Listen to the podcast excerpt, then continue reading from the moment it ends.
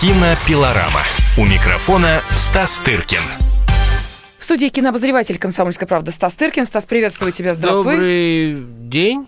Да, и для кого-то день, для кого-то вечер, в зависимости от э, города, где слушают э, в этот момент радиостанцию «Комсомольская правда» и хотят узнать о том, чем живет мир кино, какие интересные и важные события произошли и на этой неделе, ну и планируются в дальнейшем. Сразу хочу сказать, что, конечно, эта неделя м, ознаменована тем, что наконец-то в широкий прокат э, вышел фильм Алексея Учителя «Матильда». Такой VIP-показ э, прошел во вторник, в четверг уже в широкий прокат картина вышла, и даже наверняка кто-то из наших э, радиослушателей успел э, познакомиться с этим фильмом, составить собственное впечатление. Но, Стас, э, скажи, пожалуйста, вот ты не единожды беседовал с Алексеем Учителем. Чем ближе к премьере, тем спокойнее ему было или наоборот, ну, наоборот сложнее? Скорее. Я бы про спокойствие вообще в этом смысле э, не говорил. Но, к счастью, все прошло нормально в обеих столицах. Вроде как в Петербурге наблюдались там какие-то малоприличные поползновения, но, к счастью, в небольших масштабах, а в Москве такие вовсе, насколько я знаю, все прошло тихо и спокойно. Матильда, к, ней можно относиться по-разному с художественной точки зрения, но с индустриальной точки зрения это некий прорыв для российского кино. Это очень крепко, хорошо сделанный фильм. Угу. Просто как зрелище. Как говорили в «Рабе любви», фильма, да, но вот судя по тем откликам, которые тут же появились, в том числе в социальных сетях, говорят, что некоторые зрители выходили несколько разочарованными, потому что якобы, мол, там ждали какую-то такую историю с реальным историческим мясом и не получили ее. Кто-то смеялся, потому как, например, сурово сдвинутые брови, брови Даниила Козловского как-то их навели им именно такие эмоции в общем, теперь уже э, можно будет э, говорить, я понимаю, что ты уходил раньше от этой темы, да, качество самого фильма, ну, просто для того, чтобы, может быть, не сбивать э, какой-то зрительский интерес. Вот сейчас, на твой взгляд, это действительно фильм, ну, скажем так, с сильным историческим дном или такой вот базой исторической? Слушай, э, вот то, что ты сказала, это не является ни свидетельством качества, ни свид... в смысле вот это mm-hmm. дно, которое, с которым у нас все, все в порядке на самом деле, по всем, э, во всех областях. А, приверженность режиссера или следование режиссером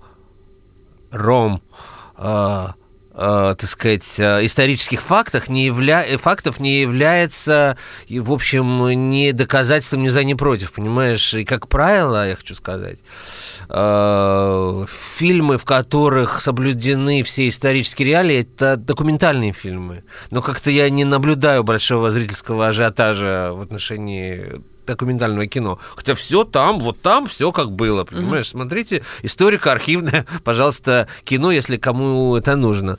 А, так сказать, если вы назовете, не знаю, подумаете и назовете свои самые любимые исторические фильмы, то они все угу. на, сквозь оказываются какими-то фэнтези по мотивам исторических событий. И так, наверное, и должно быть, потому что для историков есть книги, есть исследования и так далее, так далее. Этому спору э, миллион лет, и мы с периодичностью э, заслуживающей более частого применения где-нибудь в другом месте к нему э, возвращаемся, будь то викинг, будь то там, не знаю, вот эти саги про космонавтом, как там было на самом деле, зацепился у него шнурок там за что-нибудь или не зацепился. Это все это мелочи жизни, понимаешь? Когда кино работает, как правило, про mm-hmm. это не вспоминаю. А оно работает? Когда кино, ну, понимаешь, э, э, я сам это сказал, и сам с собой начинаю полемизировать. Ага. А «Викинг» работал с точки зрения кассы, да, а с точки зрения фильма, скорее всего, нет. Понимаешь? Но... но э, как правило, когда кино удается, то не вспоминают или не замечают, что там в, в третьем ряду кто-то там не так стоял, понимаешь, на самом деле. Понимаешь, кто там знает, как было на самом деле. Угу. Какой, никакой эксперт, э, начитавшийся в Википедии, не скажет, э, там, не знает этой темы, я тебе уверяю, э, лучше, чем ее знает учитель. Понимаешь, он на самом деле, я с ним не раз э, uh-huh, беседовал на эту тему и вел его там какие-то Q&A, там, э, вот уже по фильму Матильда в закрытых там каких-то клубах. И я знаю прекрасно, что он очень хорошо знает предмет. И если он пошел на э, некое искажение его, то это было сделано в угоду просто чисто кинематографическим каким-то условностям. Потому что есть такое понятие, как драматургия, извините. У жизни драматургии нет. Правда же? Драматургия предполагает некое сгущение фактов, правда же? Потому что, извините, мы, фильм идет, к счастью, всего час сорок или час пятьдесят, а не три часа, не восемь часов. Он довольно э, компактный, э, компактный лаконичный, динамичный, за что большое спасибо режиссеру. И, разумеется, события, которые занимали там некое э, течение времени, да, ну, Разумеется, все сгущено, смонтировано, скомпоновано. Э, это, и, кроме того, это жанр. Это, э, это чисто жанровое кино. Это мелодрама. Угу. В чистом виде для девочек.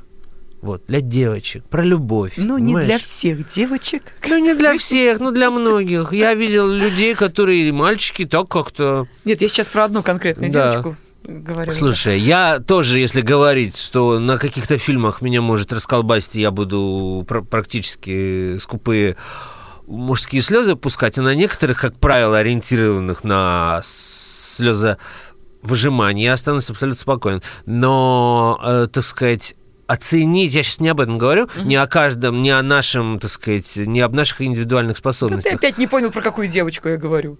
А, ну я Но... теперь я понял, да. Но она и не смотрела. Она и не будет да. смотреть. Ну это ее проблема. Да. Вот, э, но вот есть жанр некий. Э, и в этом жанре есть свои, так сказать, шедевры, есть свои какие-то вершины, есть какие-то традиции.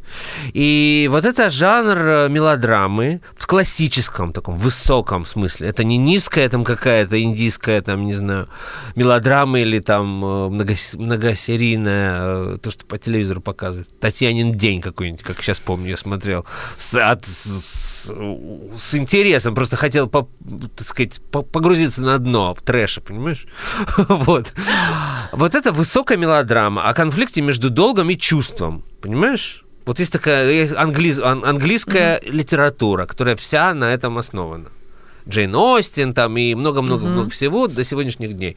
Вот у человека есть долг, mm-hmm. который выше, чем он, выше, чем его чувства. И есть эмоции, есть любовь там и так далее. И э, он вынужден, так сказать, решать эту дилемму для себя. Кто-то, вот как его, э, я имею в виду сейчас э, Николая Э, даже не Николай II, потому что весь фильм происходит, когда он еще не стал да, он царем. Его зовут весь фильм Ники. Угу. Так что все вопросы о том, что святой, не святой, святых с именем Ники, как-то я в российской истории не помню, не было таких. Вот.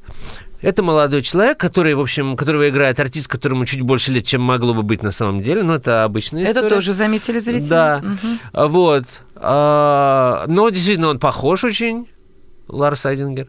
Вот, и э, сталкиваются вот эти его представления о том, что хорошо, что плохо, в, в так сказать, в, в государственном масштабе, что ли. И вот э, это драма на эту тему. Да, но э, давайте мы сейчас уйдем на небольшой перерыв. Э, кстати, нашим радиослушателям я очередной раз напомню, что э, мы уже, ну, практически приближаемся к завершению года, поэтому скоро будем уже и пользуясь возможностью составлять, может быть, какие-то наши внутренние рейтинги тех фильмов, которые вам понравились, приглянулись, поэтому смотрите внимательно.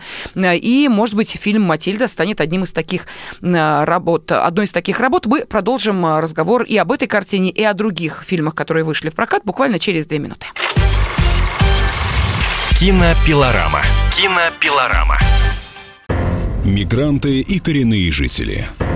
Исконно русская и пришлая. Культурные конфликты и столкновения менталитетов. Пресловутый НАЦ-вопрос встает между нами все чаще и острее. Ставим его ребром на радио «Комсомольская правда». Программу «Национальный вопрос» слушайте каждую пятницу после 7 вечера по московскому времени. Кинопилорама. У микрофона Стас Тыркин. Кто-то считает, что несколько перегретый интерес к фильму «Матильда», кто-то, наоборот, может быть, э, как раз благодарен за тот скандал, который разразился вокруг этого фильма, пошел, посмотрел и действительно настолько понравилось, что друзьям и знакомым советуют. Э, именно э, поэтому сегодняшнюю программу кинообозреватель «Комсомольской правды» Стас Тыркин и я, Елена Фонина, мы решили начать именно вот с той премьеры, которая у нас на этой неделе состоялась. В четверг вышел в прокат долгожданный фильм «Матильда». Не без слов сложностей, как вы знаете. Но, впрочем, что мы вам будем пересказывать? Все это уже, по-моему, настолько всем известно. Разбуди нашего слушателя ночью, и он скажет э, хронологию событий, связанных с фильмом «Матильда». Но, тем не менее, фильм вышел. Идите, смотрите, составляйте свои впечатления. А, Стас, эм, то, что этот фильм был однозначно воспринят, эм, знаешь, вот теми, кто его смотрел до официальной премьеры, и депутаты, и актеры, которые были на вип-показе, и все э, в один голос говорят, что Слушайте, ну, да, в общем, посмотреть стоит, но чтобы вот так вот э, стоило из-за этого такие копья ломать, ну, извините. Ну, так, слушай, ни режиссер, ни фильм в этом не виноват. И они сами, так сказать, режиссер в шоке был от того, что, понимаешь, и ты говоришь, что сейчас, ну, сейчас неизбежная начнется волна всеобщего разочарования. Конечно, ну, быть, да. иначе быть не может. Вот, э, когда понимаешь, э, так на протяжении стольких месяцев публику разогревают, причем разогревают как бы не по делу, в общем, совершенно. И те, вот, о которых ты говоришь, те, кто, смотрел фильм до премьеры, смотрели тоже под определенным углом зрения. А что ж там, к чему можно прицепиться? Как бы не находили этого, и при этом не смотрели так, как стоит этот фильм смотреть. Вот так, то, что я описал, как э, говорил Пушкин, произведение нужно судить по законам жанра, который оно само над собой признает. Потому что нет смысла судить мелодраму, понимаешь, по законам, там какого-нибудь, там, не знаю, антирелигиозного какого-нибудь пасквиля или там, не знаю, э, сложного авторского произведения. Оно не является ни тем, ни другим. Это довольно, по драматургии своей, довольно непритязательная, но богато и качественно сделанная мелодрама. Угу. И никто не говорит, и режиссер не говорит, что я вам снял, там, понимаешь, последнее искушение Христа. Он же не этого не говорит. Нет. Он говорит, что он снял фильм про, про балерину, из-за которую любил и царь, и герои Данила Козловского с его бровями, понимаешь, и еще брат царя, за которого она в результате вышла замуж. Такой любовный многоугольник, такая роковая балерина, угу. которая М- вот в те неспокойные времена угу. вот так вокруг себя, э, так сказать, заставила, значит, мужчин э, и, значит, каких-то голубых э, кровей, более каких-то разночинных, вот так насчет себя переживать. Все. Но, кроме того, вторым таким каким-то эшелоном в фильме есть какие-то мысли, на, на мой взгляд. Я, я их увидел, кто-то может не увидеть, тоже его, так сказать, дело. На мой взгляд, там есть некая ностальгическая какая-то такая струя о том, что могло бы быть все по-другому. Если бы царь, который мечтал э, быть человеком, а не царем, не очень-то он рвался в эту, в эту uh-huh, должность, прям скажем. И это тоже общеизвестный факт. Если бы ему разрешили быть человеком, то, может, и история России была бы другая. Понимаешь, был бы на его месте другой, там, и вообще, если бы не крушение поезда, жил бы еще Александр, третий, долго бы еще правил, может быть, что, uh-huh. и, скорее всего, что-то было бы по-другому, понимаешь? Там есть это, но она проходит так, не, не навязчиво, вот эта линия. Ну, на мой взгляд, она есть. И, собственно, поэтому режиссер-учитель, который все-таки, ну, не является таким, знаешь, ремесленником, и который э, просто конопатит там один за другим фильмы, но эта мысль его грела, и она там есть. Стас, скажи, пожалуйста, а почему вот, э, наверняка же этот вопрос э, возникал, чем его так греет, почему ему так интересно именно вот этот промежуток? Конец 19-го, начало 20 века, вот эти события, ведь не в одном же фильме он к ним возвращается, под разным совершенно углом, да, не... с разными героями, героинями, но тем не менее это один практически и тот же вот временной отрезок. Вот есть объяснение этому, что он там ищет? Вот почему он... Просто про это как-то все забывают, э, берут только вот отношения э, цесаревича и балерины, но что-то же в этом времени он хочет найти. Вот для чего постоянный вот этот поиск, чего? Ну, я ему этот вопрос не задавал, но очевидно, что это так. Очевидно, что его это интересует. Хотя у него есть были фильмы и на другие, действия которых происходят другие исторические периоды, там и э, после войны, допустим, у него был фильм «Поезд», точнее, «Край», «Край», угу. где все действие происходит в поезде э, с Машковым, который пытается сдвинуть там этот а, локомотив да, да, где-то да, в Сибири. Да, вот, и был фильм по сценарию Мендадзе, тоже послевоенный. И были современные какие-то картины, там, прогулка и так далее. Сейчас он хочет про Цоя снимать, но уже после его смерти. Там, так, не, ну, он не, он не только про это снимает. Я думаю, что вот э, то, о чем я сказал, то, что его интересует, я не, не готов за него там делать обобщения какие-то, но мне кажется, вот то, что он говорил в случае Матильды про свой интерес именно к тому, что когда история могла бы повернуться по-другому. Uh-huh. Вот, мне кажется, вот эти возможности альтернативных, каких, альтернативной истории, что было бы, если вот произошло не так, и тот же Бунин не уехал бы, понимаешь, ну и так далее, так далее.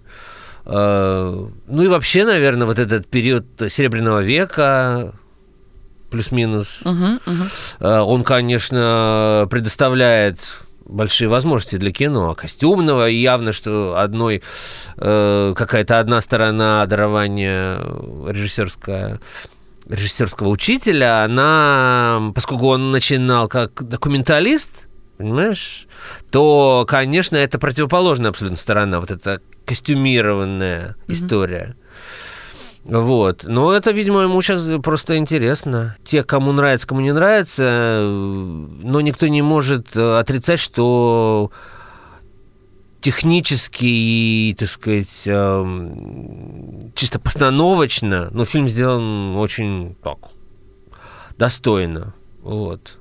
Декорации, костюмы и все, вы никогда не поверите, что это, так сказать, что это не снято не в том именно храме, хотя там все строилось э, в сцене коронации, допустим, и все это шилось, строилось, так сказать, это все, так сказать, ну, серьезно абсолютно делалось. Вот. И не знаю, я не готов э, и, и не собираюсь бросать камень в режиссера э, только по той причине, что кто-то там э, думал увидеть нечто другое, а вот увидел то, что увидел. Да, не увидел ну, исторической правды. Да.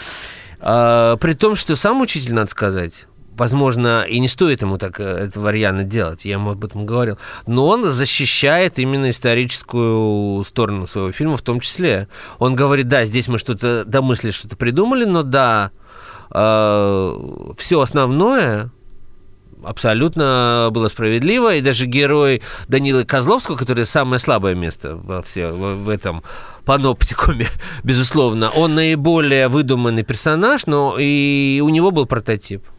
У него был прототип, просто это был не русский прапорщик, это был англичанин, угу. который также влюбился в Матильду, также за ней везде таскался, который развел, э, бросил свою, свою невесту, которая повесилась после этого покончила с собой, это правда, я слышал это от учителя. Вот, просто это был не русский человек, а англичанин что для англичан более сдержанная нация, да, как да. известно, даже и удивительно. Вот. А, но это действительно было так. И доктор, э, э, которого играет знаменитый немецкий театральный режиссер Астермайер, он тоже был, просто он был не немец, а француз там и так далее, так далее. Угу. И это тоже было, там много фантазий на эту тему, но э, прототипы все были обозначены. Просто прочитайте интервью с учителем, может быть, вы не будете мое, кстати же, э, которое идет на радио да, КП, да, да. в том числе и не раз, вот, э, где он про все про это э, говорит, про связь своего фильма с реальностью, про то, что там придумано, что не придумано. Просто драматург и режиссером не могут не придумывать в какие-то моменты, когда люди, исторические персонажи остаются тет-а-тет, и никто не знает, о чем они говорили, что они там делали. Конечно, они вынуждены домысливать, просто тогда, когда этого нет в письмах. Хотя Кшесинская очень откровенно писала про свои отношения с Николаем. Сейчас много есть статей на эту тему.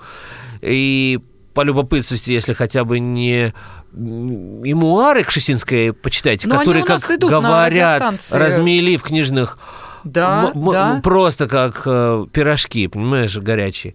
Вот. Она очень откровенно писала о том, что она делала с Николаем, и как она его соблазняла, а не он ее, и на протяжении некоторых, прям, некоторого времени, и так далее, и так далее. Очень подробно, будучи 80-летней старушкой, она все описывала.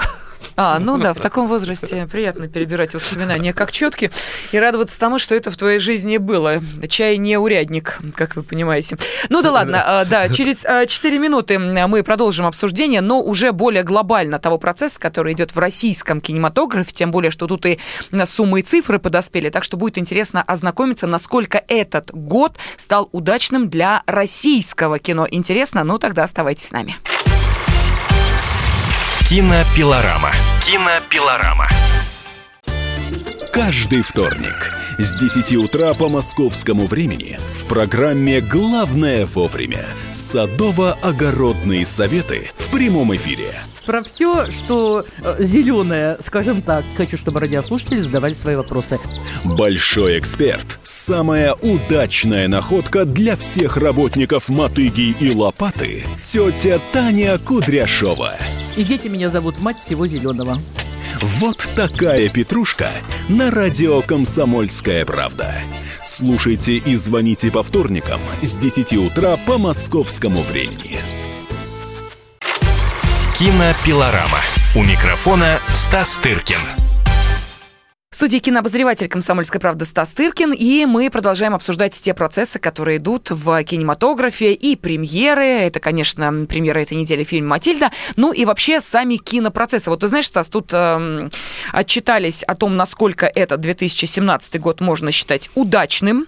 И вот на 23 октября этого года совокупные сборы российских фильмов уже превысили рекордные показатели всего 2016 года, который, кстати, был годом российского кино. Вот, э, да, э, пресс-служба Фонда кино, ссылаясь на данные единой автоматизированной информационной системы, как раз сообщила эту радостную весть. Так что вот октябрь заканчивается, а мы уже пошли на рекорд. Слушай, мы все помним, чем отличился, точнее, чем не отличился вообще прошлый, прошлый год российского кино, он абсолютно не сложился как таковой. А в этом году, если даже на вскидку мы начнем перебирать какие-то фильмы, он начался с «Викинга», который, как к нему не Да. относись, э, собрал большую кассу, чуть ли не там рекордную, насколько я припоминаю.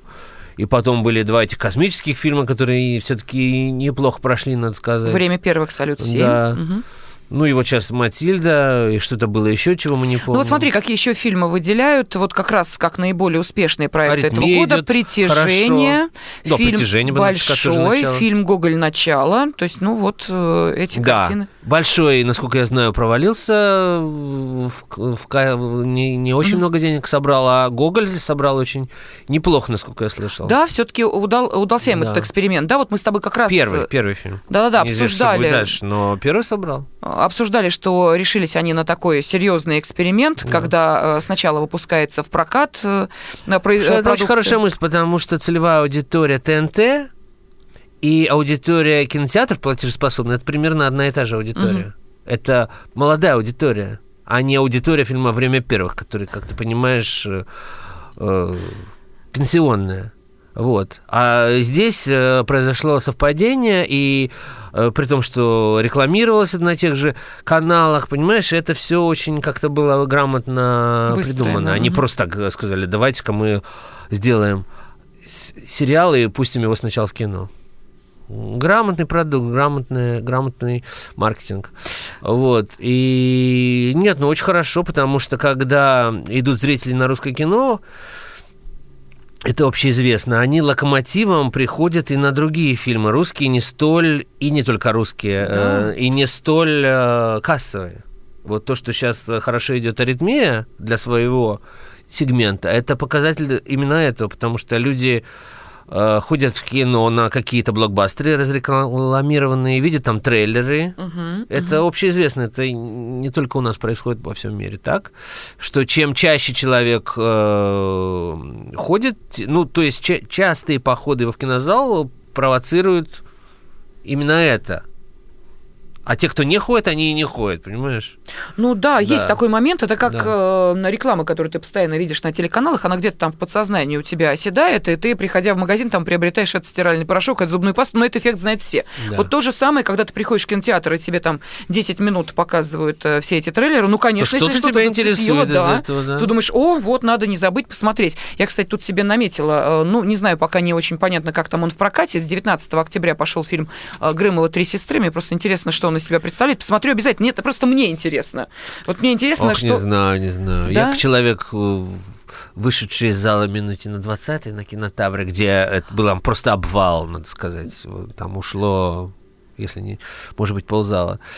А, вот. Э, Не знаю. Мы Сама идея симпатичная, любопытная. Э, э, Сделать всех этих чеховских мечтательниц, э, стремящихся в Москву, Москву пожилыми очень женщинами.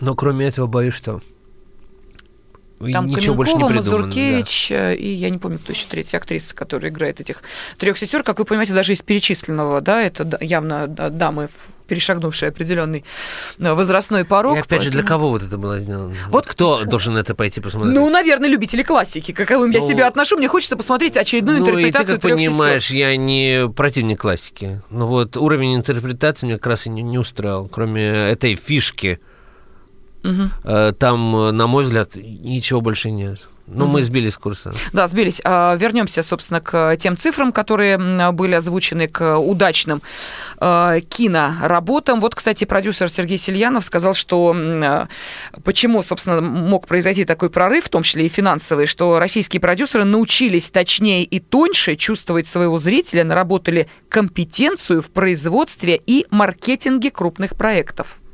Вот а, что здесь, на твой взгляд, Стас, является все-таки основополагающим? А, Научились действительно понимать, что зрителю надо, или научились продукт хорошо продавать? Ну, это связанные, э, э, так сказать, стратегия маркетинга, она и включает и, собственно, и уп- упаковку про, ну, то есть, э, что называется, под ключ. Вот. И действительно, Салют-7 это не триумф от этого подхода, это, ну, это начало его. Я бы так сказал. Но то, что это правильный, правильный подход. Знаешь, когда я припоминаю вот э, знаменитые итальянские, допустим, фильмы или потом вот то, что в Голливуде происходит, всегда в них огромное количество сценаристов. Вот просто сценарий, там прям не одно какое-то имя, а прям штук 5-6 иногда. И нужно понимать, что эти люди не работают, сидя, так сказать, за круг- круглым столом. Это означает, что сначала пишет один, потом это отдается на ревизию другому, и третьему, и так далее. То есть это такой коллективный процесс. Или кто-то кто пишет диалоги, а кто-то понимает больше в, ко- в космонавтике, понимаешь? И, и вот так создается некий... А что такое сценарий? Сценарий — это проект будущего, так сказать, не знаю, моста, потому что у нас относится к э, кино как к чему-то такому эфемерному, там авторское, значит, самовыражение. Разумеется, есть фильмы, которые именно таковыми э, являются, а есть фильмы, которые вот, которые в Голливуде, допустим, называются тент-пол, то есть опоры.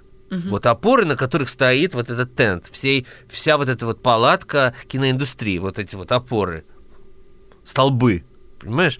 Так вот, э, для русского кино вот эти фильмы, которые мы перечислили, и, у- и более удачный, менее удачный, «Викинг», э, э, «Салют-7», там, «Гоголь» и так далее, они вот именно эти вот опоры, на которых стоит вот эта конструкция, довольно еще пока чахлая и утлая российской киноиндустрии, но все-таки она стоит. Вот, вот этот год э, показал именно это. И то, что эти опоры должны стоять, а не подкашиваться от каждого, понимаешь, дуновения ветра, это абсолютно, и чтобы их спроектировать, нужен, нужна вот, ну, и вот эта маркетинговая стратегия, и сценарий очень качественный, на котором они очень долго работали, кстати говоря. В случае с Салюта 7. Вот так бы я сказал. Да, но э, для тех, кому все-таки интересно, э, до 23 э, октября вышло в прокат 88 фильмов, ну вот до момента российских фильмов, mm-hmm. да, мы сейчас о них говорим. Это опять же цифры, которые приводит фонд кино. А дальше до конца года нам еще с вами предстоит посмотреть порядка 20 российских картин. Представляете, какая концентрация?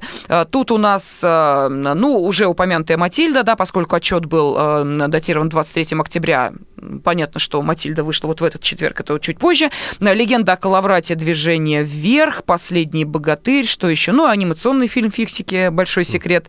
Ну и, конечно, елки новые, три богатыря и принцесса Египта. В общем, ну, такие, скажем так, да, уже бренды практически, каковыми являются эти елки и три богатыря, это уже каждый год традиция. Мы не ходим в баню, мы ходим в кино смотреть елки.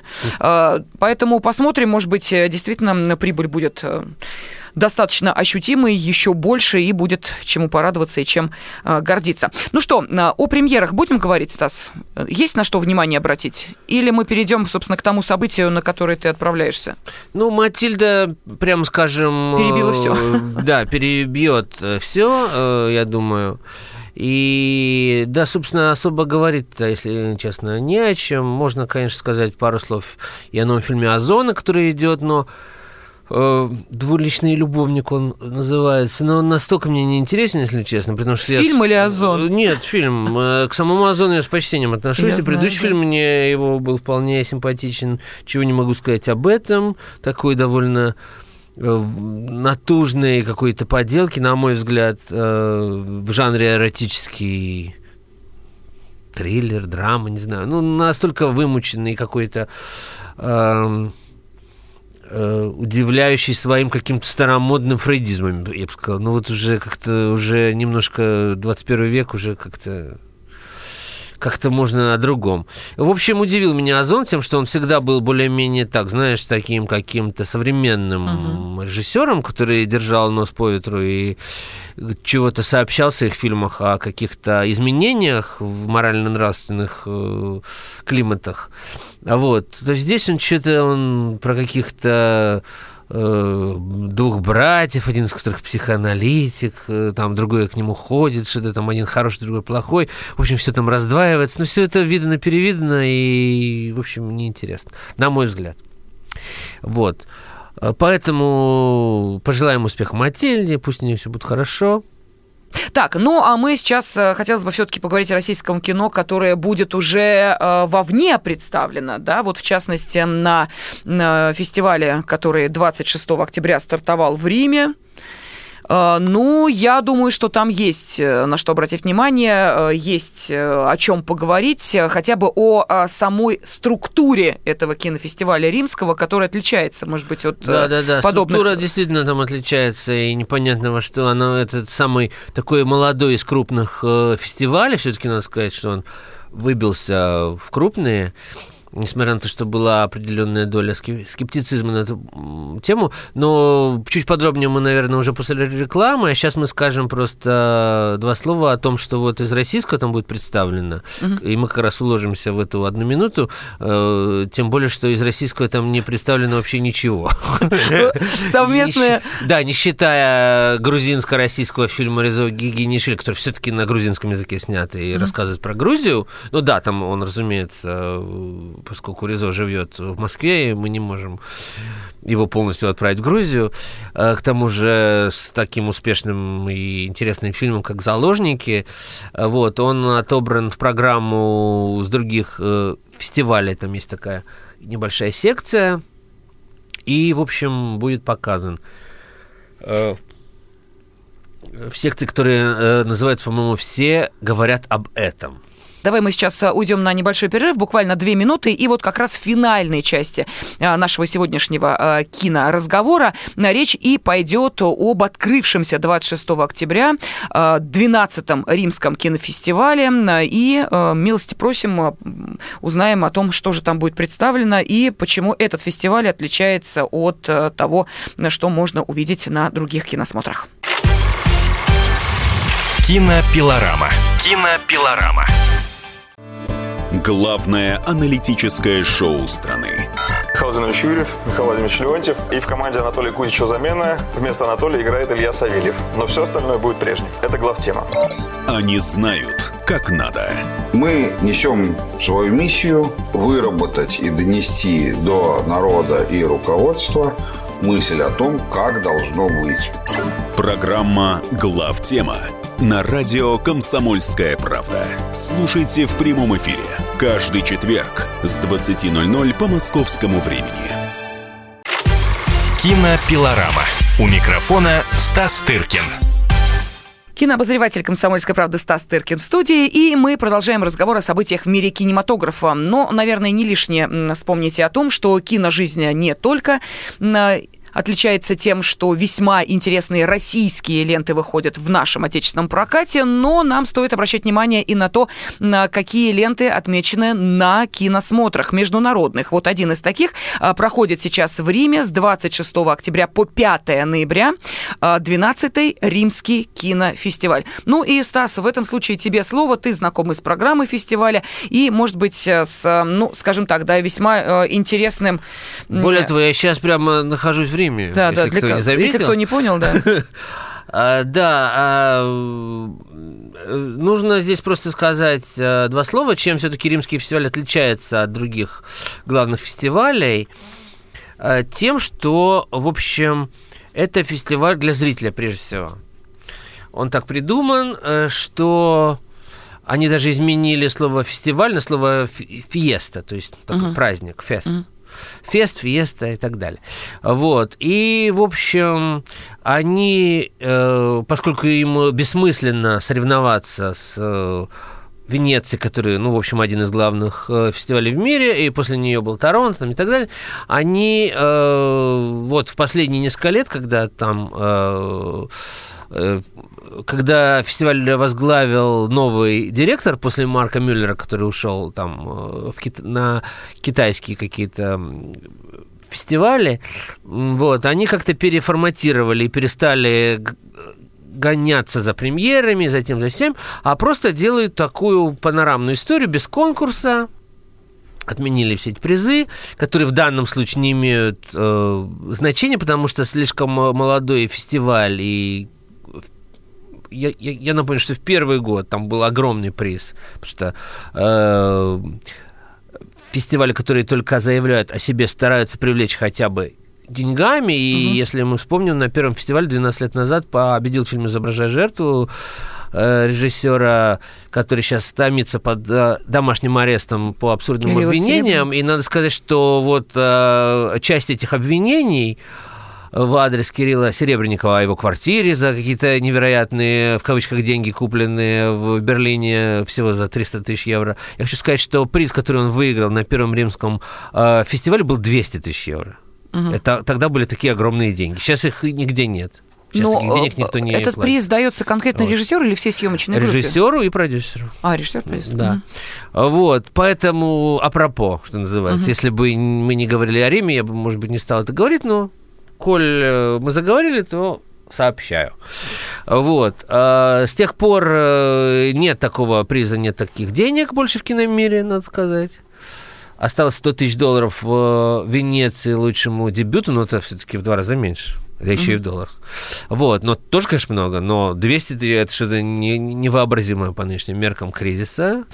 Вот, сейчас просто в Риме проходит зрительское голосование, и есть, есть один приз, э, соответственно, фильмов не так много, всего в районе 50, и, э, в общем, они делают единственное, у них как, какое-то единственное ограничение, это э, чтобы фильмы не показывались в Италии до этого, а, до, угу, до показа угу. времени. Допустим, они не берут фильмы после Венеции, разумеется, но берут их после, допустим, Торонто.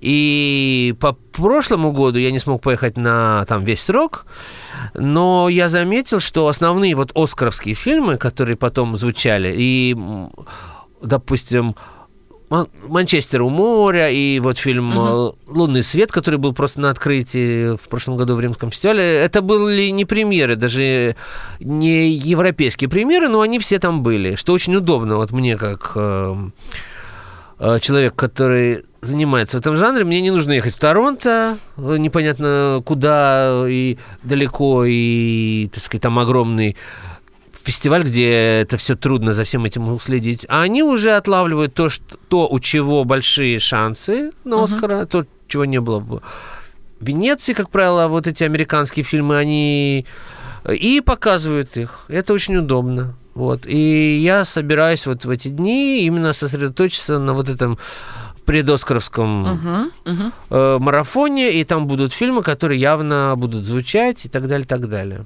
Ты на какие фильмы, может быть, делаешь да, и это ставку, акцент? Фильм, не знаю, как он назыв, будет называться по-русски, это вестерн.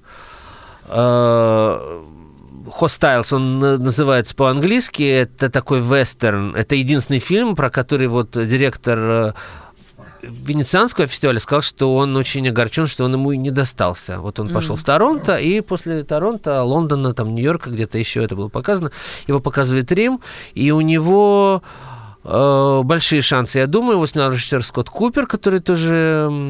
Э, чей предыдущий фильм вот был с Джонни Деппом, фильм про мафию «Черное место», фильм, где играет Кристиан Бейл, там еще какие-то артисты, Розамунда Пайк. Э, чувствуется, что такое, что это такое, предоскаровское. Вот, фильм под названием странным «Я Тоня», про, про, да, э, про, ну, это спортивная история, не а, только в России ага. снимают про спорт, но вот этот фильм про какую-то я расскажу подробнее, когда увижу. Да-да-да, вернешься, расскажу.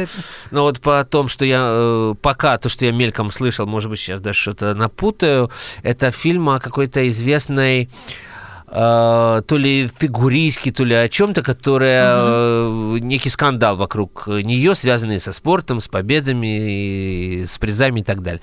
Вот. Там играет красивая, очень молодая артистка Марго Робби, по-моему, зовут. Она снималась вот вместе с, с Ди Каприо в фильме Скорсезе.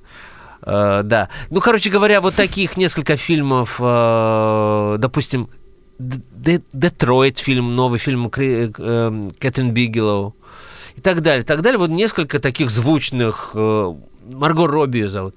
А, вот, я Тоня. Да, да, фильм. Да. А, значит, вот таких несколько звучных достаточно фильмов, которые нужно посмотреть.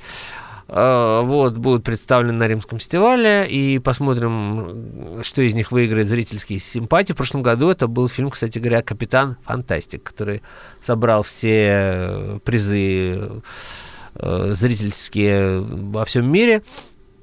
И даже, по-моему, был номинирован, вот Вига Мортенсен был номинирован на Оскара. Угу. А я, кстати, открыл тут э, интернет мне в помощь, посмотрела, про какую Тони идет речь. Да. Это история 94 -го года, когда э, Тони Хардинг и Джефф э, Гелоули наняли неизвестного мужчину, чтобы тот сломал ногу их главной соперницы. Вот, видишь, какая о, интересная история. А? О, о, сюжет. О, сюжет. Говорил. Вот, это, а, вы говорите, да. Кто в чьи ворота попал. Вот вам, пожалуйста.